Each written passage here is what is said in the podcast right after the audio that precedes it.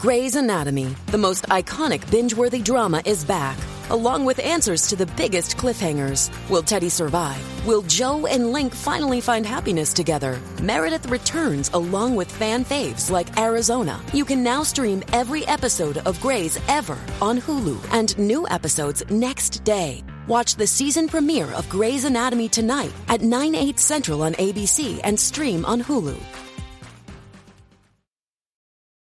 This episode is brought to you by JLL. Get an insider view into the world of commercial real estate with JLL's podcast, Trends and Insights The Future of Commercial Real Estate. Whether you're curious about making cities more sustainable, the evolution of office space, or AI opportunities, this podcast will help keep you a step ahead. Tune in for candid conversations with business leaders about the biggest trends impacting how we live, work, and play. Subscribe to Trends and Insights now at jll.com slash podcast.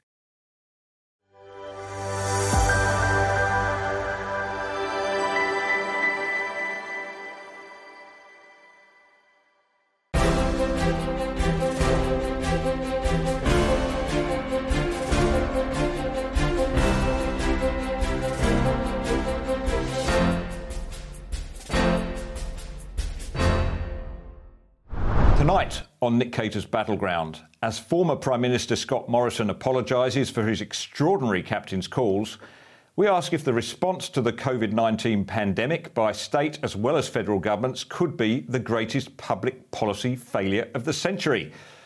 I'll be considering that weighty question with the IPA's John Roskam. Also, Amanda Stoker will join us to discuss our energy reliance on China, the Saudi Arabia of solar panels. Hello, I'm Nick Cater, Executive Director of the Menzies Research Centre and the presenter of this weekly show on ADH TV, the home of robust opinions, guaranteed 100% woke free or your money back.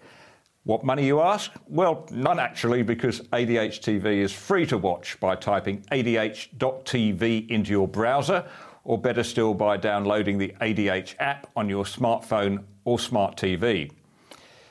Let's start, however, with the ticking off we were given last week by Communist China's ambassador to Australia. Ambassador Xiao Qian says that the tension between Taiwan, Taiwan and China is all our fault. He told the National Press Club that House Speaker Nancy Pelosi's recent visit to Taiwan violates international rules and is a threat to peace and security in the region. It gravely undermines peace and stability across the Taiwan Strait and sends a seriously wrong signal to the separatist forces for the so called Taiwan independence. And it is the US side that should and must take full responsibility for the escalation of tensions in the Taiwan Strait. China is compelled to take countermeasures to safeguard its national sovereignty and territorial integrity, which is le- legitimate and justified. Ambassador Xiao's allegation is rich to say the least. He speaks for a regime that has militarised the South China Sea, occupied Hong Kong, imprisoned Australian citizens without rights, waged cyber warfare against Australia, broken the international trade rules by banning Australian imports, and stolen intellectual property for our businesses and universities. Even as he spoke, the People's Liberation Army was staging a deadly fireworks display off Taiwan's coast with live ballistic missiles. But if we delve into the history, we have to admit Ambassador Xiao has a point when it comes to US and Australian policy to China. 50 years ago, this December, Gough Whitlam's government established diplomatic relations with Beijing and gave away Taiwan's right to exist as a sovereign state in the process. The communique establishing the agreement read The Australian government recognises the government of the People's Republic of China as the sole legal government of China acknowledges the position of the Chinese government that Taiwan is a province of the People's Republic of China, and has decided to remove its official representation from Taiwan before January the 25th, 1973. So, when Ambassador Xiao pushed back last week against a journalist who asked about the prospect of an invasion of Taiwan by Communist China, he was technically correct. Please, um, I'd rather not use the word uh, invasion when we talk about uh, China and Taiwan. Uh, uh, Taiwan is different from um, any other uh, scenario or situation. Taiwan is not an independent state. It's not an independent state. Taiwan is a province of the People's Republic of China.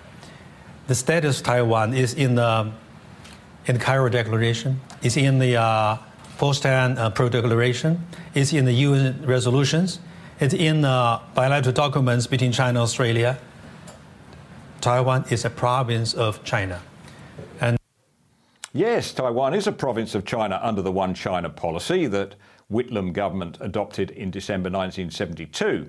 Whitlam told Parliament, We initiated the process of recognising the People's Republic of China, in essence, towards removing our China embassy from Taipei to, Be- to Peking, the capital of China, of which Taiwan is a province. Well, Whitlam wasn't alone in signing up to the One China policy. Ten months earlier, President Richard Nixon made his famous visit to Beijing, where he agreed to end the United States' official recognition of Taiwan and withdraw military forces from the island. In a joint communique, the US acknowledged the communist assertion that there is but one China and reaffirmed, reaffirmed its, quote, interest in a peaceful settlement of the Taiwan, Taiwan question by the Chinese themselves, close quote. Nixon was heavily criticised for abandoning Taiwan from conservative Republicans. The great conservative, conservative commentator William F. Buckley Jr. described Nixon's decision as, quote, a staggering capitulation. He wrote, We have lost irretrievably any remaining sense of a moral mission in the world. Well, much has changed in the last 50 years, but the moral imperative of the free world to defend the sovereignty of the Republic of China, that's to say Taiwan, against the incursion from the People's Republic of China, has not weakened. Any hope that a degree of economic freedom in communist China would open the way for other freedoms was dashed when the PLA cr- crushed the peaceful protest in Taiwan, in, sorry, in Tiananmen Square in 1989. We learned that the new communists are no different from the old ones, driven by a desire for command and control and willing to sacrifice the lives of their citizens for the supposed good of the state. Taiwan, on the other hand, has made a glorious journey in the opposite direction for the past 25 years. It's enjoyed an exuberant democracy, free and fair elections, and the Taiwanese people are free to live their lives as they wish. Meanwhile, China has achieved enough military might to make it a threat to the global balance of power and the communists in Beijing won't stop with Taiwan as they seek to enlarge their sphere of influence in the Pacific. Few Australians will have any doubt, doubts which side we're on in that conflict. China's threats against Taiwan threaten our freedom and the liberal balance of power Australians have fought so hard to achieve. It's time to stop mincing our words and accept that Australia can still be partners with China and must be a loyal friend of an independent, free, and democratic nation of Taiwan. Well, joining me in the Sydney studio for our regular weekly chat is former Queensland Senator and Assistant Attorney General Amanda Stoker. Amanda is a distinguished fellow and valued colleague at the Menzies Research Centre and a columnist with the Australian Financial Review. Uh, Amanda, to uh, a question of international law first. The, the, the, wording of the 1972 agreement establishing diplomatic relations with China by Australia seems to be pretty cut and dried. Effectively, it declares Taiwan to be a province of China with no right to self determination. 50 years on, are we obliged to stand by that treaty, or can we do what our conscience compels us to do and put our support behind an independent Taiwan? The thing about international treaties is that they represent the voluntary interaction of sovereign nations. Australia is entitled then to change its position at any time it wishes to. The question is whether or not it has the courage to make a clear and strong stand of that kind. People tend to forget that it was during that Whitlam era that there uh, really was a uh, closening of the ties with China, that had an economic bent, but under the Whitlam years, it also had a very ideological bent. And we're only now beginning to see the fruit of the decisions that were made during that time. I think you're right. I mean, the fact that that decision was made within just three weeks of coming to office shows they were very, very keen to do it. But, um, a bit different now, though. I mean, amid the re- rising tension in the Taiwan Strait, I've been very relieved to see Labor stand its ground towards China. Now, you no doubt had your differences with uh, Penny Wong in the Senate in the cut and thrust of domestic politics. But as foreign minister, she doesn't seem to have put a foot wrong. Uh, praise where praise is due, perhaps. Look, I think that's right, and I'm pleased to see um, a more robustness than I perhaps expected from this foreign minister. Um, however, it is the long game that matters, um, and the reasons for which decisions are being taken that matters. Um, Australians, I think, quite rightly, would be up in arms uh, were different decisions to be taken, particularly at this critical time for Australia. We don't know, however, what the long term plan for Australia's diplomatic relations is. We don't know what Foreign Minister Wong has in mind from a holistic perspective about Australia's place in the world. It'll be good to find out more about that. On energy policy, Amanda, I'm not sure that we've really taken in the magnitude of the investment in wind and solar that we're going to need to, to make to meet Labor's 43% target by 2030. And meet it we must, since it's now been locked into law. According to the Australian energy market operator, we're going to have to triple the amount of grid scale wind and solar in just eight years. Plus, we're going to have to more than double the amount of rooftop solar in the same period, and that's only the beginning. Where are the millions of solar panels going to come from that we need? Indeed, the wind turbine, and indeed the wind turbines. Could it be the People's Republic of China by any chance? Well, it overwhelmingly will be. China's dominance of the solar panel um, and the infrastructure to support solar panels um, market is near absolute. Uh, every single one of the components is overwhelmingly manufactured, produced, designed, and, and the like in China. And what that means is that we will have one of our most critical resources, and that is our ability to produce energy for itself, overwhelmingly dependent upon a nation whose interests don't always align with ours. We've talked a lot as a nation over the last couple of years about sovereign risk um, and how to manage our ability as a nation to um, support itself in the event of things like supply chain disruptions, uh, dare I say a pandemic or even conflict. To have Australia's energy security beholden to a country um, who is not always a, um, a fair and reasonable trading partner, and with it to be dependent upon the support for those technologies um, is, I think, an extremely risky thing to do. That sovereign um, capacity of Australia needs to be a part of the planning that goes into how we go about developing our energy producing resources in future. And that's a big part of the reason why nuclear has to be a part of the story. Yeah, and I think this is what worries me, Amanda. I mean, we always talk about oil, obviously, petroleum when we're talking about energy security, but this is a very, as you point out, very real security risk. And it just adds to my nervousness that the uh, the energy minister and indeed the the entire Albanese government hasn't really looked at the detail and paid much attention to how they're actually going to achieve this target. And it links very well with the matters you raise around um, foreign policy. It's it's one thing to be saying the right things in the moment now, but if you're not taking the strategic decisions around energy, around supply chains, around the production of those things with which Australia cannot do without, then you're not really serious about equipping Australia to be robust when it comes to its relationship with others in the world. Well, I think you and I agree that, uh, at the very least, that Scott Morrison, the former Prime Minister, has a bit of explaining to do after the revelation that he took over a bunch of key government ministries without telling the public, the Parliament, or even his own cabinet.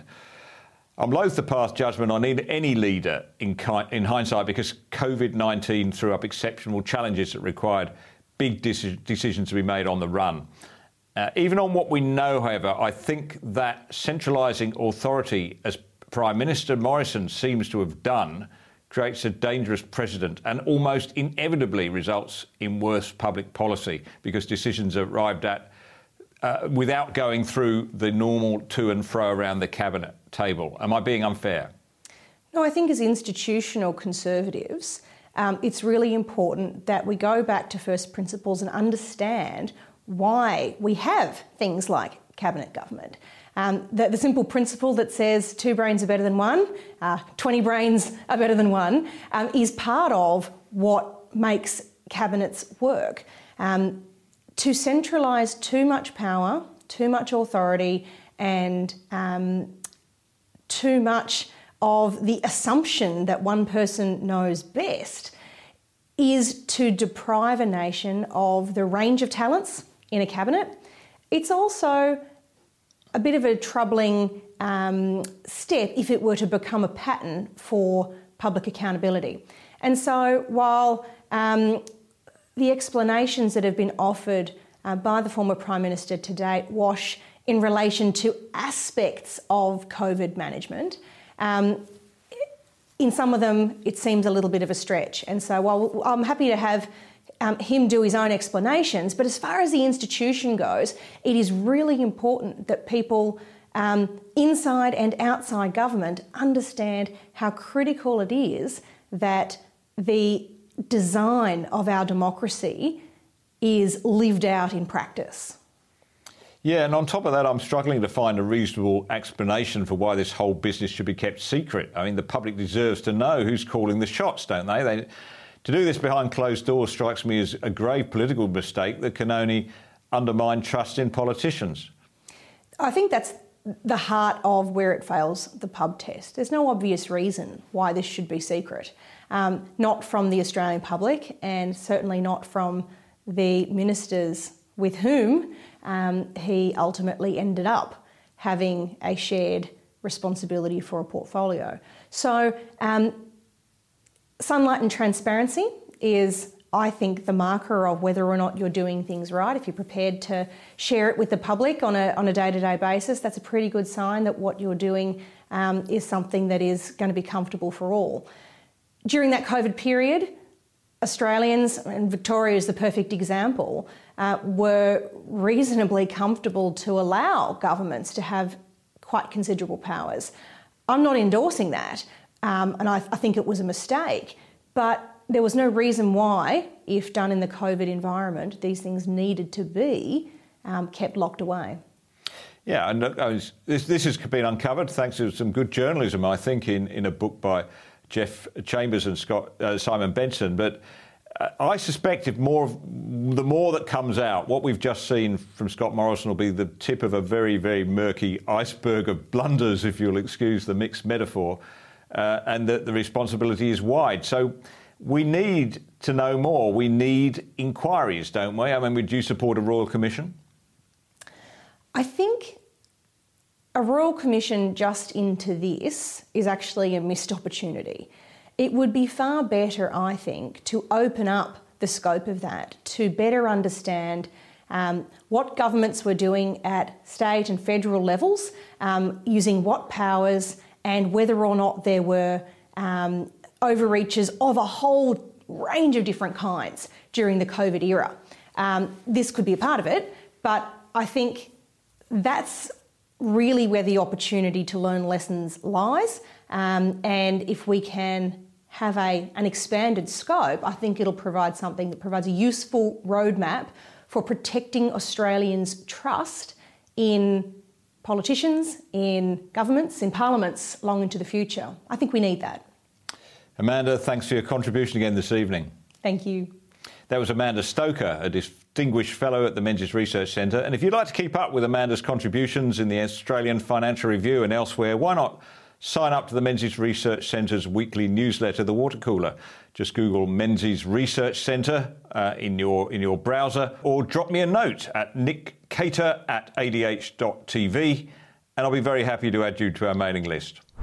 Well, Scott Morrison has some explaining to do.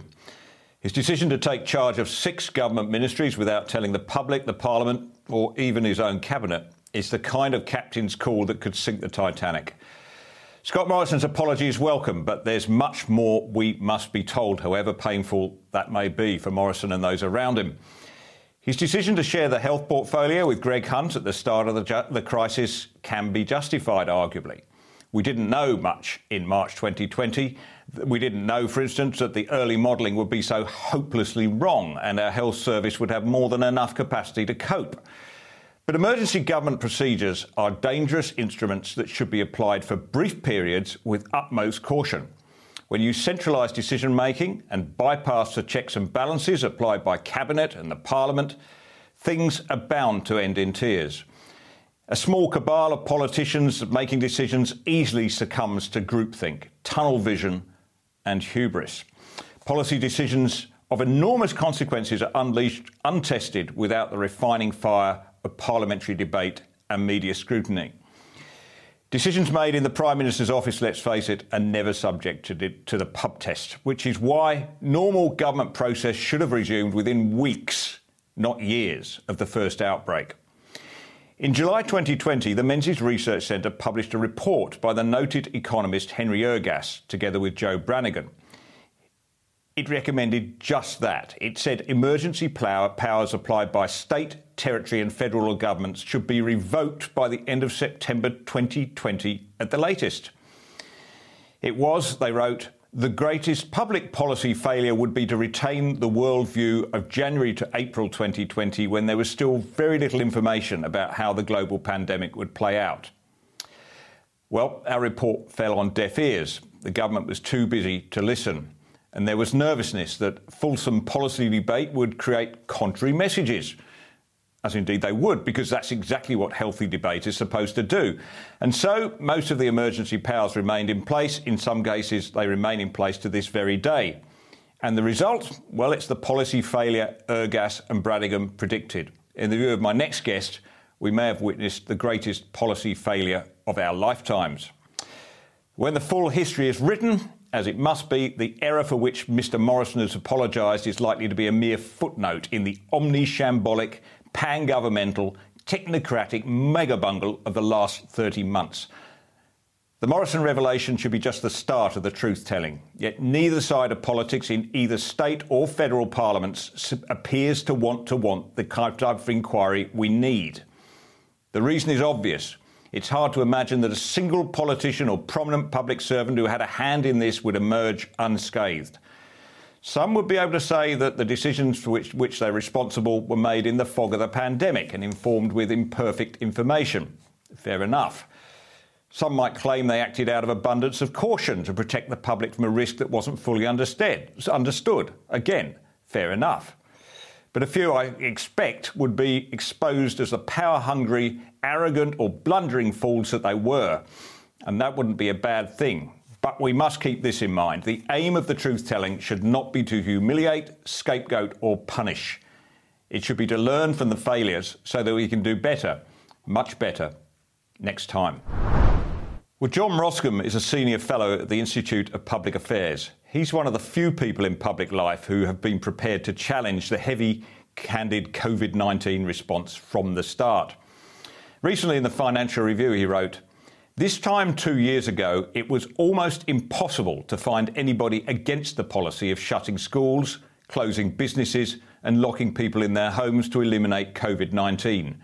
Both major political parties supported lockdowns, as did the expert and professional class and the mainstream media.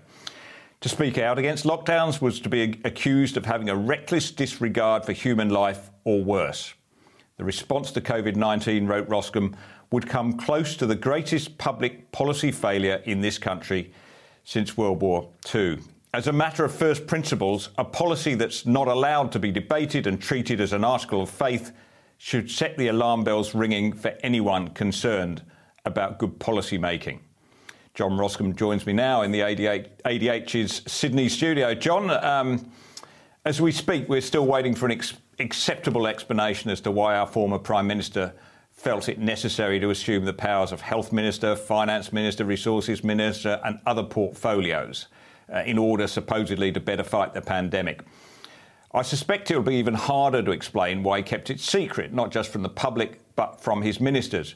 But when it comes to public policy mistakes, I think the, what we're seeing here may be just the tip of a very, very murky iceberg. What's your view? I think that's right, Nick. Uh, your summary just then was an excellent analysis of what, as Australians, we've lived through for two and a half years. As a born and bred Melburnian, what I and my family and Melburnians lived through as we suffered under the longest lockdown in the world. And I think there's a point that hasn't really been sufficiently discussed as yet in the early days of these revelations about what the former Prime Minister did, which is that perhaps some of what he did in those first few weeks of the pandemic was justified, although I doubt it. There are many well established procedures for handing power between ministers. But the point that I don't think has been properly discussed is that when anyone is using massive, arbitrary executive powers like this, then you need more scrutiny, not less. You need more accountability and more public debate. So for Scott Morrison and those who've defended him in the last few days to say, well, we didn't know uh, what we were dealing with, there was a large level of uncertainty, is all true. But that does not justify doing this in secret. And it goes to the points that you made, Nick, which is there was very little scrutiny about the entire process of the lockdown. There was very little debate about the data upon which these draconian measures were based.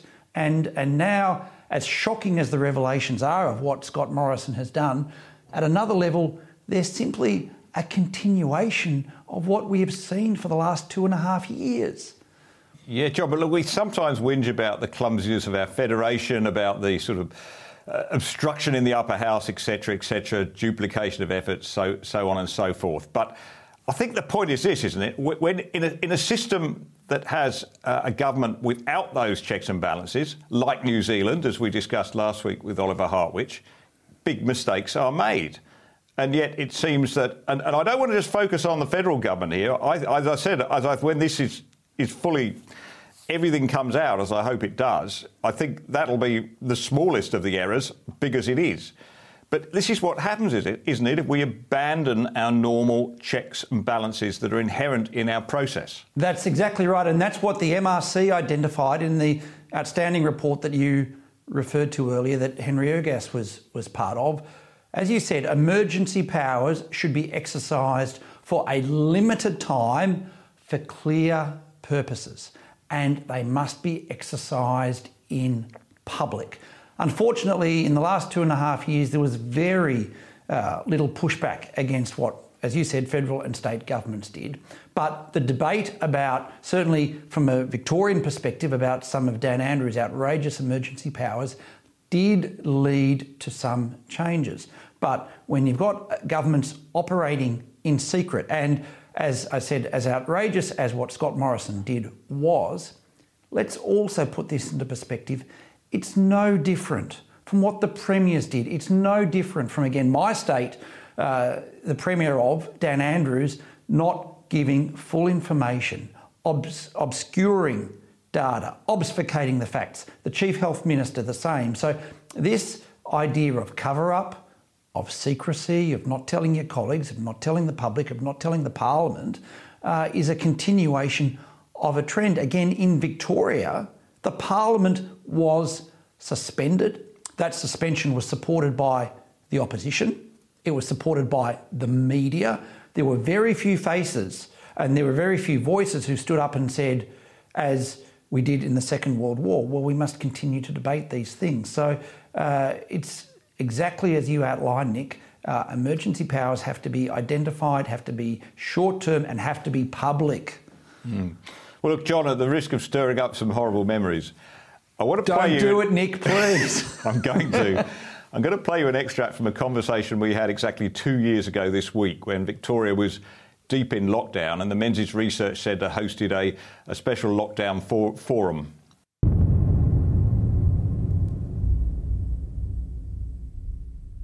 Well, hello, and uh, welcome to a very special and very live edition of, of Water Cooler. We've convened this special Water Cooler panel forum uh, because of the seriousness of what's happening in Victoria and our concerns about that. Uh, we're appalled at the suspension of democracy there, uh, the, the fact that the emergency powers are in place and have been in place for so long. We don't know for how long, meaning effectively that there's no cabinet, there's no parliament. You're right, Nick. In Victoria and in Melbourne, where I'm speaking to you from at the moment. Uh, we're suffering an 8 p.m. curfew, 5 a.m. to 8 p.m. We're not allowed outside of our house other than uh, for a number of very limited reasons. It's exactly as you said, Parliament has attempted to be suspended. Um, the rule of law seems to have gone out the window. And something else that we might touch on tonight is by and large the lack of media scrutiny and accountability of well, I, that shows in part, I think, uh, what professionalism that ADH brings to production when you see what we were doing two years ago at the Menzies Research Centre. But look, we made some important points. John, were the 262 days of your life lost, lost to COVID through lockdowns worth it? No. No. This is, again, something else that hasn't been discussed. Uh, as the health professionals, as the politicians, as the media cheered the lockdowns, there was no discussion of the costs. To talk about the costs was to be seen to be irresponsible. We now have not just an economic cost, we have a cost in lives lost, literally, we have a cost in years of education lost, we have a mental health crisis. Uh, in Victoria and in many other parts of, of the country. Um, and we were locked down for reasons uh, that were quite different from what actually happened. We were told we had to be locked down. Uh, to, remember, Nick, flatten mm. the curve. Mm. Mm. Uh, then we were told we had to be locked down uh, to eliminate to eliminate COVID. That didn't happen. Mm. Um, I'm going to argue the Australian public were not just misinformed, we were misled. I'm going to use a stronger term. I think we were deceived. I think there has not been an accounting or a reckoning of, of any of, of this. Um, and as you said earlier, uh, if ever this is going to be reviewed, it shouldn't necessarily be about punishment, but it should be about recognising the damage that has been done. And I would argue it's about some people acknowledging failure, fault, and shame for, for what has occurred. Uh, one thing we kept asking at the Menzies Research Centre is, what are you trying to achieve? Where are you trying to get to? And, you know, sometimes they say flatten the curve. Sometimes they say we want to stop people dying unnecessarily. All right, fair enough. Whatever it was, Premier Daniel Andrews said at the end of your sixth and final lockdown, Victorians can be proud of what they've achieved. What exactly did they achieve, however? Let me show you the latest health certificates. Despite imposing the strictest lockdowns in the world outside of communist China, as far as I can see, more Victorians have died of COVID 19 per head of population than in any other state. 751 deaths per million in Victoria, 559 in New South Wales, 419 in South Australia, the, the, the third most deadly state. Look, correlation isn't causation, John, as we keep telling ourselves in research centres, but it looks like on those figures that lockdowns had little benefit overall and caused, as you say, a lot of pain. Well, that's right, Nick, and we've got exactly the same sort of data uh, from overseas, uh, especially from the United States, where you can compare state by state. Uh, mask mandates and lockdowns imposed in some states and not imposed in others, and you can compare the data. But it's, as you said, what is concerning is that there's been no accounting for this. There's been no reckoning of this. Uh, the cheerleaders of the Andrew government, the cheerleaders of these draconian policies, are now not going to ask what has been achieved because what has been achieved are the figures that you have just read out. Mm. Uh, and that's why it's going to be difficult to uh, accomplish some sort of reckoning for what has occurred because too many people, too many organisations are complicit in what has occurred. Mm. Well, let's put aside for a moment the eye watering cost of this. We won't even attempt to estimate it. The reduced economic activity, and I think equally as important, the expansion of government bureaucracies, which I suspect will be permanent. The worst of it all to me was the gross incursion of the state into our private lives. Let's remind ourselves of one of the most egregious examples the arrest of Victorian mother Zoe Lee Buhler on the charge of incitement based on something she'd pasted on social media. Is this about? If I have an ultrasound Just let me in an hour. Let me finish and I'll explain. It's in relation to a Facebook post, in relation to a lockdown protest you put on just that day. Yeah, and I wasn't breaking any laws by doing You that. are actually. You are breaking the law. That's why I'm arresting you in relation to In front How of can my you children, arrest her? In That's- front of my two children. Can't you just say to her, take the post down? Like, come I'm, on. I'm happy Not to a boy. delete the post. This Yeah. is ridiculous. That's right. Yeah. John, you took up Zoe Lee Buhler's case at the IPA. Did she ever get the apology she was owed by the Victorian Police? No, Nick and Zoe's case is still before the courts. Uh, and we should remind people the action of the Victoria Police against Zoe Buhler, uh, arresting her, handcuffing her in her living room in front of her children and taking her in the morning to a police station for a social media post, occurred within weeks of a Black Lives Matter protest operating uh, contrary to government regulations uh, with impunity through the streets of Melbourne. There are so many aspects to what's happened in the last two and a half years, and we've talked about parliamentary scrutiny, we've talked about the role of the media, the role of the police, the role of the authorities in arbitrarily picking and choosing what sort of laws they enforce. I believe often at the behest of their political masters. Um, I've written about the police brutality in some circumstances. Uh, again, there has to be some sort of reckoning for this, uh, and it seems that the only way citizens are going to have their day in court is to take the authorities to court. And one of the things that, again, has happened in Victoria, I can't speak about other states, is the measured decline in respect and authority for the police. Now, this is going to be one of the long term consequences of what we've suffered through the last two and a half years. But why wasn't there absolute complete outrage, John? And, and where were our brave, investigative so called journalists during all this? Well, Nick, um, I know it happened to you. It happened to me. It happened to our organisations. It happened to our colleagues. Uh, those who dared to talk about this, who used the term, and I did, the police state, those who said this was massive overreach, um, weren't just ignored by the media. We were attacked. Uh, when the IPA uh, put out a, a video calling for the end of lockdowns in 2020 and talking about their costs, we were attacked by ABC journalists for being irresponsible, for not understanding the data. Um, I think we understood the data, we understood the evidence much better than they did. And again, if we're talking about responsibility, there was no politician defending Zoe Buhler. No one. No one. No one. Not Labor, not Liberal. I will identify him by name. Craig Kelly was one of the very few brave MPs who said this should not happen in Australia. And what happened to people like Craig Kelly and George Christensen, both now not in Parliament? A little while later, George Christensen had a motion passed against him in the House of Representatives, uh, criticising him for asking questions about the efficacy of these policies. It'll be interesting to see what the Lockdown review says about this, John. But but I certainly, from where I was during the election and talking to uh, politicians afterwards, especially some defeated politicians, the amount of backlash against the federal government from COVID was a lot more substantial than they thought. The, apart from the roughly five percent who uh, refused to get vaccinated, quite quite um, uh, quite reasonably, in my view. Uh, there were a whole lot of other people who were reluctant to get vaccinated but were forced to do so.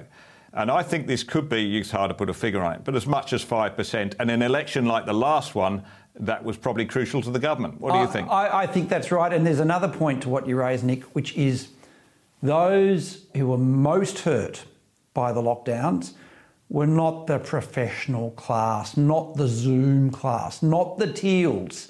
Where I live in the leafy eastern suburbs of Melbourne, for example, it was in what I'm calling the new Australian heartland, which is the Labor held seats, the working class seats, the seats of the tradies, the seats of uh, families where both are working, uh, who couldn't afford uh, to be at home, who had lost their job, who'd lost their salaries. Um, and that is where the feelings were strongest. We've got an election uh, in the state of Victoria in November. Um, I think it's going to be very hard for the coalition to win that election. They have a huge mountain to climb to win something like 18 out of 88 seats in the parliament. But both sides of politics are predicting big swings in strong Labor seats where the working class, where real Australians were hardest hit by what occurred. I, wish I could point to a sort of ray of sunlight over the, the uplands that we could be heading towards on this, John, but I'm struggling at the moment. And I will ask you this question based on a column you wrote recently.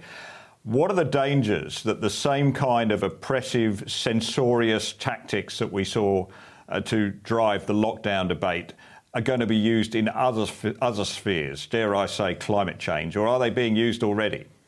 Well, they're being used already, but before I answer that question, Nick, let me say I am going to be optimistic. I'm going to find rays of sunlight and I'm going to paraphrase George Orwell. Thank you. And, and say the hope is in the proletariat. Yeah. Um, I went on those protest marches in Melbourne when they were legal, the hundreds, hundreds of thousands of normal Australians who are not political, uh, who don't consume Twitter 24 hours a day, spoke from the heart. I spoke to these people. Many of them were recent arrivals in Australia, starting a family, starting a business. Many of them had broken English. They weren't the professional class, but they're people who care much more deeply about their community than I'd argue many Teals voters do. Um, and that then brings you brings us to the second point, which is these people are the ones who are going to be hardest hit by the impact of net zero. Uh, we know the IPA has polled Australians, others have polled Australians. While uh, you ask Australians, do you support net zero or policies to mitigate uh, climate change, they'll say yes. But 90% of Australians say they won't spend more than $100 to do it. Uh, Australia is on the verge of a cost of living crisis. We're on the verge of an interest rate housing rate crisis. Uh, and no government I think after having seen what's happened in the last two and a half years, I hope is going to dare to implement the sorts of things they did for COVID to do on climate change or other policies. And we've seen what happens when governments around the world start to do that. There is a public backlash. And both sides of politics have to understand that backlash uh, could sweep over Australia too. But it's indeed, John. But I, I, there's one message I'd like to pass on to anybody in the coalition that's thinking about what direction they head on from here in. I ended up entirely by accident a, in uh, in Mosman one Saturday when Clive Palmer was there having a rally, and there were there were. I don't know, maybe a couple of hundred people in yellow t-shirts. And the thing was, there were many of our friends amongst them, people who I knew, who I talked to, uh, who, who would naturally be Liberal Party voters. I think that's what we've got to realise, right? That, that's right. And when you look at the results of the federal election, uh, the votes of the centre right parties that were not the coalition uh, dramatically increased. Uh, it wasn't enough to swing the election as yet, but people are looking for alternatives, whether it's on the right, whether it's on the left both parties have to be aware that the hold they have assumed over uh, most of the electorate is slowly slipping away because of things like we've just seen over the last two and a half years. Well, thank you, John, not just for this conversation, but the many we shared during the lockdown, often late into the evening, which uh, helped keep me sane and re- uh, reassure me that I wasn't the only one who thought this whole thing was absolutely crazy and bonkers. Uh, thank you for that, and we look forward to talking to you again on, uh, on Battleground. Thank you for your support, Nick. Thank you. Don't forget, I'd like to hear your thoughts about today's programme and the conversations, whatever they are, good, bad, or indifferent. Just email me at nickcater at adh.tv. That's nickcater at adh.tv. There was a big response last week to my interview with Oliver Hartwich about the state of New Zealand and uh, whether it's heading towards the destination of a failed state.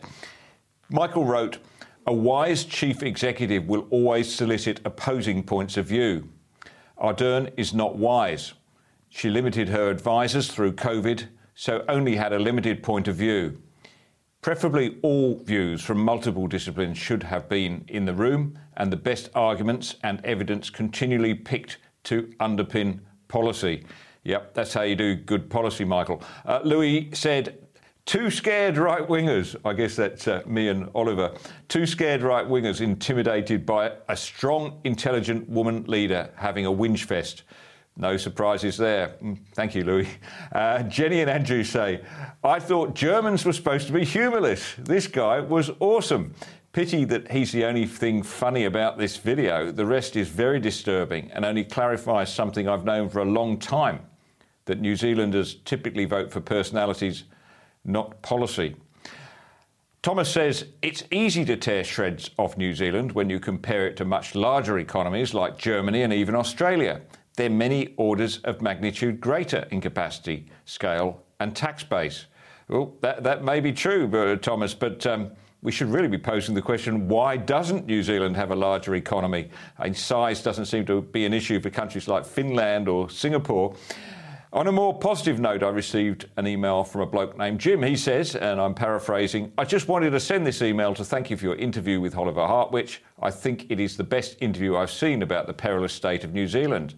My fear is that we are following Jacinda Ardern's model here in Australia, removing national pride, insisting on feeling a feeling of guilt if you're not Aboriginal, and breaking the country up into us and them, which is forcing us to become more tribal and less nationalistic. According to left leaning politicians who exist in all political parties, the mainstream media, and most journalists of today, if you don't agree with policy X, then you must be a homophobe, a racist, a climate denier, etc. Yeah, we've heard all that, haven't we? Uh, thanks, Jim, for that. And uh, Jim also asks if it's okay to share the link to Battleground with friends. Well, yes, of course, Jim, we'd like you to do that. But in my experience, it's a lot more fun to share it with your enemies. All the best to you, Jim, and thank you very much for your, your lovely email. That's all for tonight. I'm Nick Cater. This is Battleground, and if you've been watching, thank you.